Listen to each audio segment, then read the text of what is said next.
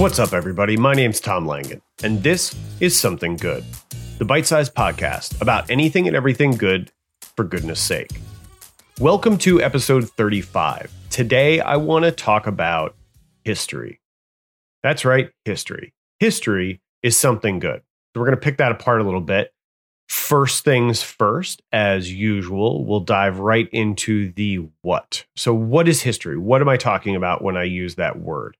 What I'm talking about is very broadly the study of past events. I think that's the easiest way, in my mind, to define history. That's what history is.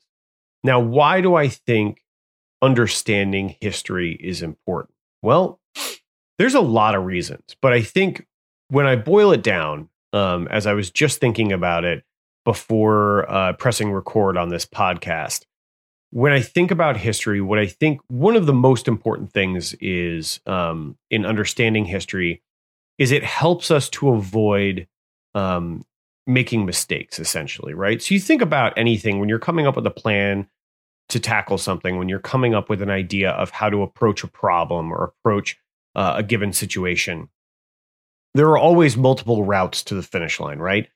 But uh, some of those routes are going to be more successful than others. And what I think history does is it helps us eliminate some less successful routes by understanding that other people who have who have gone before us have tried uh, tried solutions for things and have uh, found ah sneeze. All right. That's a first. I think that's the first time I've sneezed on the podcast. Anyway, um, you know, people who've gone before us have have tried solutions to problems and have uh, have encountered failure um, as a result of those attempts. And so, by by understanding history, by learning from uh, from those experiences um, of people that have gone before us, we can apply those experiences to our own problem solving and solution sets and and use them to eliminate ones that have proven ineffective in the past. And so I think that's something good, right? I mean, if you can eliminate if there are say 100 100 solutions to a given problem, right? So say you have a problem and you have 100 possible solutions that you've come up with. If you have to try all 100, that's A going to take a lot of time, B going to take a lot of resources, and C you're going to end up failing a lot, right? But if you can look back and provide some historical historical context, if you can study um, whether or not this problem has has existed before and how other people have approached it, um, maybe you can eliminate 75 of those possible solutions. So now you're down to only having to try 25 possible solutions rather than 100. And that seems very valuable to me, both you know, from a sort of economic mindset, but also from a, um, you know, uh, an efficiency mindset, right? I mean, if you're talking about trying to solve something uh, in the most efficient way possible, I think understanding um, past experiences with that problem is tremendously useful and not just useful, but really necessary because otherwise um, you could very well just be kind of taking shots in the dark seeing what sticks. Uh, and that I don't think is ever really a fruitful solution to solving a problem. Um, the reason I bring this up today is because there's been a lot of I've seen a lot of debate online, um, and and I'll I'll hold off on my personal opinions on that uh, for a few seconds. But I've seen a lot of debate online about the movement to take down Confederate statues um, around the country uh, including, I believe, uh, the Speaker of the House, Nancy Pelosi, has uh, requested to remove Confederate statues from the Capitol. And um, there's been a lot of controversy around uh, these movements to remove these statues, and and that controversy, um, or the main argument that I've seen around that controversy is that by removing the statues, you're erasing history. But I don't think that's a good argument um, and I'll explain why. So, first of all, I mean, I think on its surface, I know that I, you know, I don't learn, I haven't learned history or any, my understanding of American history has not come from statues, right? My understanding of, of American history has come from um, history classes, has come from textbooks, has come from reading, has come from documentary programming has come from a variety of sources, uh, reading historical journalism, um, etc. But it has not come from statues.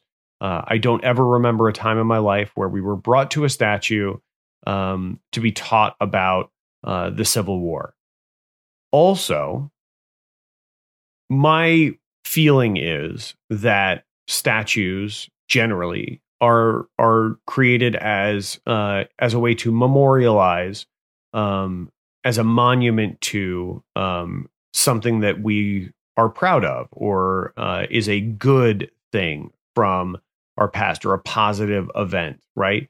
Uh, not always, but most of the time, right? And and so I would argue very clearly that uh, it doesn't on that ground it doesn't make any sense to have Confederate statues uh, or monuments to people who were literally traitors and sought to destroy the United States of America as it existed at the time. Um, that doesn't make any sense to me. As a country, why would we hold up and create monuments uh, to traitors of that country? Um, I don't understand. So, um, and and by that argument, if it's purely for um, for historical edification, then why do we not have statues um, of, you know, for example, Emperor Hirohito? He was the emperor of Japan when Japan bombed Pearl Harbor. We all know about Pearl Harbor. There are museums. There's mo- there are monuments to um, the American servicemen and women uh, who were killed during the bombing, the attack on Pearl Harbor. Um, we all know the date, December seventh, a date that will live in infamy um, there is no there is no forgetting Pearl Harbor in this country. Also, there is no statue of Emperor Hirohito in this country that I'm aware of. Um, and so it, that argument kind of falls flat, right? Um, we do have historical monuments in this country, of course. Um, some of those are statues, right? We do have a Statue of Liberty here in New York Harbor. Um, I'm okay with that, right? That's a statue too. First of all, it was a gift from France. It's not something we erected ourselves. Um, it was sort of a regift from France because uh, they tried to give it to Egypt, I believe, initially. Um, and Egypt said thanks, but no thanks. And so I think we were their second or third choice for who gets that statue. But um, regardless of that, um, you know, there is. Uh, you know that that statue um, is not a monument to a betrayal, right? And I don't really understand the idea of memorializing um, uh, or creating a monument to a betrayal. Uh, so there's that, right? Um, ultimately, when you come down to it, now the other thing too that I think actually that's important to understand about these statues is uh, the context in which they were erected. The vast majority of these statues uh, around the country, including uh, in Washington, D.C., it's my understanding. Correct me if I'm wrong, by all means, that's entirely possible. I'm wrong often enough. But my understanding is that these statues uh, were all uh, were mainly erected, mostly were erected in the Jim Crow era. Um, and I believe with that understanding that they were erected, um, and and if you look at they were erected, who they were erected by, the groups that supported the construction and erection and raised the funds to put up these monuments and these statues, they were groups that were interested in reminding the the black citizens of this country that they had they had come from slavery and were not equal to the white citizens of this country. I think that's what they wanted to do with these statues. That was the that was the message that was being sent as these statues were erected um, during the era of Jim Crow. And so, with that in mind, if you are against racism, which we all should be, obviously, um, if you are against racism, if you want to repair or or at least take steps towards repairing the damage that has been done by um, groups like the KKK and and their sort of uh, um, better disguised uh, counterparts in other racist organizations, the damage that has done, been done by those organizations to this country and to the citizens of this country, then the least we can do is take down these statues that were put up um, with the intention in mind to remind Black Americans that they were less than white Americans. Um, it just makes sense, I think. And it is not erasing history, right?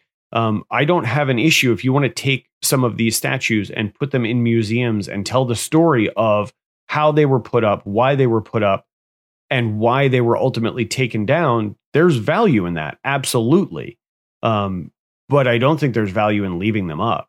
I don't see any reason to go to the town square and look up at a statue of Robert E. Lee. He was a traitor to this country. We should not have statues of him memorializing him um, or or holding him up as as a hero when he was indisputably a traitor. That's just what I think about it. But I think that's why that goes to show one of the reasons why understanding history is so important. If you understand the history of why these statues were erected, similarly as to the history of the Confederate flag, which just recently, uh, I think just in the last couple of days, NASCAR announced that they are banning the Confederate flag from all of their events, which I think is awesome. Uh, they are, uh, I also saw that the United States Marine Corps is banning the display of Confederate flags on all bases um, in any form, uh, on any personal items whatsoever. And I think that's great. That was weird. I kind of uh, choked that word whatsoever. Um, sorry about that. That's what you get with an unedited podcast. Um, a sneeze and a and a weird uh, swallowing choky word thing. Um, anyway, uh, yeah, so I think that's a great thing. And and the US Army has come out and said that they would be open to the idea of renaming military bases that were named um uh that were named uh after, I guess is the right word to put. Uh I don't I, I was trying to search for in memory of or but what just named after. We'll make it easy. Um, that the U.S. Army is willing to re- is willing to consider renaming uh, military installations that were named after uh, Confederate soldiers or Confederate generals, um, like Fort Bragg. Um, uh, I believe Fort Benning also.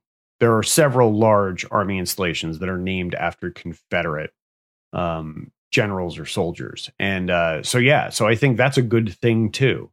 Um, I think it makes sense it doesn't mean that we should forget about who those people were or what they did, but I think we should remember it um, or put it in its proper context that people who were Confederates um, were traitors to this country. The Confederacy sought to secede from the United States of America to form their own country on the foundation of slavery. That is an indisputable fact the cornerstone speech of the Confederacy, delivered by the then vice president of the Confederacy, stated that the Confederacy was built on a foundation that um, the Negro race was uh, less than or um, uh, second to, uh, or his natural state of being was um, was to be enslaved by white men. Um, that is pretty unambiguous. And so, for anybody that argues that uh, the Confederate flag is not a symbol of racism, um, that anybody that argues that the Confederate that the the uh, Civil War was not fought over slavery, that it was fought over economics, well, you're kind of partially correct because it was fought over economics, but the economics it was fought over were the economics of slavery. Um, so you're really cherry picking your argument there. But um, when you get right down to it, uh, it's pretty clear that the Confederate flag is a symbol of racism. It is a symbol of racial subjugation. It is a symbol of slavery. Um, that is something we should remember and if we remember it correctly, um, in proper historical context, then we should not hold up either that flag or the people who flew it as heroes. And so that's why I think history is good. And it's why I think banning the Confederate flag is good. And it's why I think taking down Confederate statues is good because understanding the history helps us understand why all of those things should not be held up um, in our in our country in our culture and that's something good that's about all I got to say about that. Uh, just something that was on my mind uh, based on a discussion that I had uh, earlier this morning online, and I uh, I just wanted to share it. So hope you enjoyed. Thank you as always for listening. Thank you for liking and subscribing. Please share the podcast with your friends. Please give us a rating on Apple Podcasts. As always, you can find us on all the podcast app, Apple Podcasts, Google Podcasts, Stitcher, Spotify, iHeartRadio etc., etc. Please share it around. Let your friends know about it um, if you find value in it. If you have suggestions for episodes of the show, please don't hesitate to reach out. You can find us on social media at Some Good Pod. And if you want to join our Facebook group, uh, I have a Facebook group for the podcast called Something Good for Goodness Sake, where we just share positive, good things. So if you want to join a group that is based around positivity and overall goodness, then uh, come on by, join us on Facebook. Uh, we'd love to have you. Once again, thank you so much for listening today. I really appreciate it, and I will talk to you soon. Bye bye.